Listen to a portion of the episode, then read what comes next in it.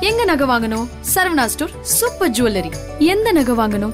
பாருங்க. பார்த்து வாங்குங்க. Saravana stores super jewellery. நடிகர் அஸ்வின் குமார் என்ன சொல்ல போகிற திரைப்படத்தோட ஆடியோ லான்ச்ல? அவர் பேசின சில விஷயங்கள் தான் சோஷியல் மீடியால ரொம்ப வைரலா ஸ்ப்ரெட் ஆயிட்டு இருக்கு அதாவது அவர் என்ன சொல்லியிருக்காருன்னா எனக்கு கதை பிடிக்கலனா நான் தூங்கிடுவேன். நான் நாற்பது கதை கேட்டிருக்கேன் நாற்பது கதையிலும் தூங்கிட்டேன். நான் கதை கேட்டு தூங்காம இருந்த இந்த கதையில தான் நடிக்கிறதுக்கே ஓகே சொன்னேன். And அதே சமயம் இந்த படம் பார்த்துட்டு எனக்கு பிடிக்கலனா நான் ரிலீஸ் பண்ண விட மாட்டேன். அப்படின்னு நடிகர் அஸ்வின் அவர்கள் தெரிவிச்சிருந்தாரு. என் ஆடியோ லான்ச்ல ஒரு வார்த்தை கூட சிவாங்கியை பத்தி சொல்லவே இல்லை. ஆனா ஆடியன்ஸ் எல்லாருமே சிவாங்கி பேரை கத்தும் போது எந்த விஷயத்துக்குமே காது கொடுக்கல நடிகர் அஸ்வின் அவர்கள். அண்ட் இதை பார்த்த சிவாங்கி ஃபேன்ஸ் நடிகர் அஸ்வின் அவர்களை சில கேள்வியும் கேட்க ஆரம்பிச்சிட்டாங்க. அதாவது அஸ்வின் அவர்கள் இந்த அளவுக்கு வந்திருக்காருன்னா சிவாங்கி அவங்களோட பங்கும் இருக்கு. அண்ட் இந்த ஆடியோ லான்ச்ல சிவாங்கி அவங்களோட பேரை மென்ஷன் பண்ணாம இருந்தது அவங்களோட ஃபேன்ஸுக்கு மிகப்பெரிய ஒரு வருத்தத்தை கொடுத்தது. ஆனா இந்த விஷயங்கள் எதுவுமே சிவாங்கி அவங்க கண்டுக்காம நைட் ட்ரிப் போயிருக்காங்க. அதாவது இந்த நைட் ட்ரிப்ல மணிமேகலை தங்கதுரை சிவாங்கி இவங்க மூணு பேருமே ஒரு லாங் டிரைவ் போயிருக்காங்க.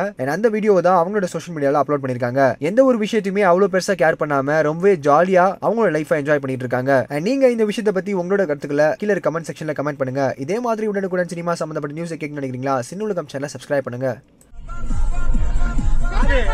சவுண்டே வைக்கிற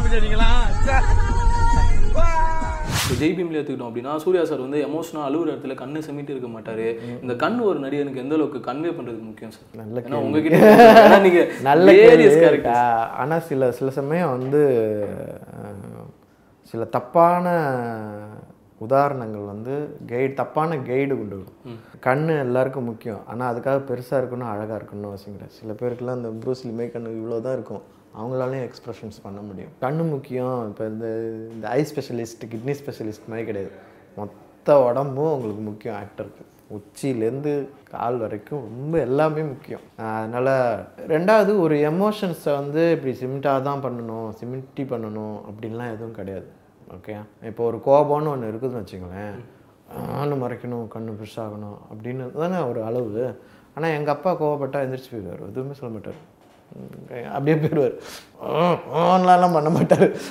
அதுவும் கோபத்துடைய ஒரு வெளிப்பாடு தான். ஸோ அதனால கேரக்டர் எப்படி கோவப்படுங்கிறது தான் நம்ம புரிஞ்சுக்க பார்க்கணுமே தவிர கண் எப்படி கோவப்படும் மூக்கு எப்படி கோவப்படுங்கிறத புரிஞ்சுக்க வேண்டிய அவசியம் கிடையாது. இப்போ சினிமாக்கு வந்து நீங்களும் சரி தியாகராஜா சாரும் சரி ரெண்டு பேருமே வந்து ஒரு பத்தாண்டுகள் கடந்தாச்சு.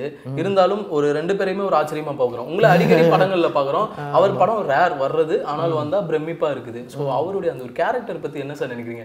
ஏன்னா அவர் பேசும்போது கொஞ்சம் கூட அழட்டிக்க மாட்டுறாரு ஆமாம் ஏன்னா நம்ம ஊரில் ஒரு பழக்கம் கஷ்டப்பட்டு வந்தோம்ப்பா அவன் ஏங்க கஷ்டப்படாமல் வரக்கூடாதா? விவரம் தெரிஞ்சுக்க ஒரு ஏரியாவுக்கு விவரம் தெரியுது ரூட்டு தெரியுதுன்னா அவன் கஷ்டப்படாமல் தானே போவான். அதுக்கு கஷ்டப்படணுங்கிறது இல்லை அந்த மாதிரி ரொம்ப கஷ்டப்படாமல் ஃபஸ்ட்டு படமே யார்கிட்டையும் அசிஸ்டண்ட்டாக இல்லாமல் ஓகே படத்தை பார்த்துட்டு நானும் படம் எடுக்கலாமே அப்படின்னு எடுத்த ஒரு ஒரு ஃபஸ்ட்டு படமே ஒரு Tamil சினிமாவுடைய path breaking movie. Aaranya Kaandam பொறுத்த வரைக்கும். ஸோ அப்படிப்பட்டவங்க அப்படி தான் இருப்பாங்க. நிறைய படம் கொடுக்கணும் அப்படின்லாம் எண்ணம் வராது. நீங்கள் என்ன நம்ம ரெண்டு பேரும் சேர்ந்து ஒரு படம் பண்ணலாமே இன்னொரு படம். நான் போய் கேட்டிருக்கிறேன். குமாரராஜட்ட போய்ட்டு கதை? அப்படின்னாரு.